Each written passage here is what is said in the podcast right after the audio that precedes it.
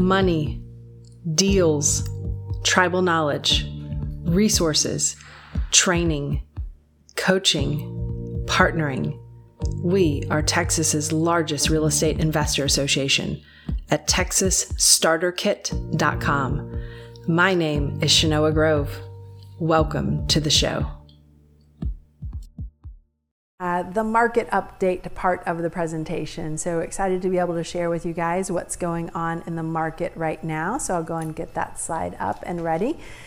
So every, uh, well, uh, obviously the market closes once a month, uh, but usually uh, some of the markets report early, uh, like the Houston and Dallas market. Some of the markets report a little bit later, like the Austin and San Antonio market. Uh, so I have all of the markets updated for July right now. So for all of Texas, last month the sales price was 423,000. It was up 9% versus where it was the same time last year. Uh, the uh, closed sales in Texas uh, was down uh, for all of the markets, down by 16% in total. And the active listings, uh, you can see how they've grown significantly versus last year and even over the last month. Um, so this is what's happening in Texas overall. For the Dallas and Fort Worth market, the average sales price was up 15% to 513,500. Last month, the sales volume was down 14% and the pending sales, uh, which is our closest leading indicator of what closed sales will be as we close out August. Uh, pending sales right now are down uh, 15%, so we'll probably see another 15% reduction in overall sales uh, as we close the month of December. Now, as we were talking earlier, uh, where where are these people going with their balls, right, and their down payments? Well, they are signing leases, and leases in Dallas last month were up 21%, and the lease price was up uh, 10%. The average lease price uh, for properties that are listed on the MLS in Dallas is uh, just over $2,600. In Houston, the average price was up 10% uh, to 426,500. The closed sales in Houston were down 17% uh, versus the same time last year. And the pending sales, uh, again, our closest leading indicator of what August will be, is uh, they were down 12.5%. But leases are also up in uh, Houston. So, you know, it's, it's great to be diversified as a real estate investor. So, meaning diversified in terms of having rental properties, holding on to them uh, for these uh, types of instances, as well as having those properties that generate big jumps and really push the needle in terms of your ability to generate income doing these big flips that we've got. In the Austin market, the sales price uh, was up 9% last month to 645,000.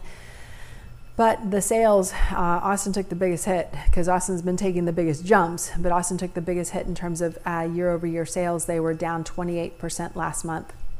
And uh, it looks like versus the pending sales versus where we were last year, uh, we're going to see a not dissimilar reduction in uh, August as we finish uh, the August numbers. And Austin has been a market where the close price to the original list price has been as high as 103 and 104 percent of what it was originally listed for. So that means on average, if it was listed for 100,000, it sold for 104,000. Now there's no such beast as a listing for 100,000 on the Austin MLS, uh, nor in San Antonio or any of the other markets.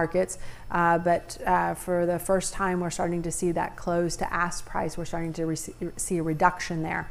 Um, even though uh, the sales price are up year over year, we are seeing a decline in the month over month uh, sales uh, number, average price numbers. The inventory in Austin, this is the this is the biggest jump that we've seen. And Austin's been operating on some of the smallest amount of inventory of any of the markets in Texas. Uh, in fact, the same time last year, Austin had a 0.6 month supply of inventory, which basically means Austin had about two and a half weeks of inventory before it was completely out of inventory of homes for sale, and it was operating on that level of inventory for most of 2021. But uh, in the past uh, few months, we've uh, more than doubled our inventory and then more than doubled our inventory again. Uh, so inventory is up about 250% versus where it was the same time last year. Uh, so in 2021, there were about 3,300 listings. Uh, right now, there are about 8,700 listings. so it only takes a couple of months where your sold, your sales are down to be able to have that type of an impact. In the San Antonio market, uh, the uh, sales price was $389,000 last month, up 12% from what it was the same time last year. and the closed sales were down 15%. Uh, San Antonio also growing in inventory, and San Antonio pending sales are also, uh, you're seeing a reduction versus where they were the same time last year in about that 15% range. So if we eh, continue the next uh, the, the last half of the year where sales are down 15%, which is basically 15% of buyers are taking their, their ball, right? And they're walking off of the playground, they're taking their down payment, and they're moving over into, you know, lease properties. Uh, are staying where they're at um, in terms of that lease property or not putting their house on the market um, that's going to be impactful. So if you guys think it was hyperbole, you know, everything that I was talking about in the, the market leading up to the market update, I hope this kind of shows you guys that there's some serious changes going on.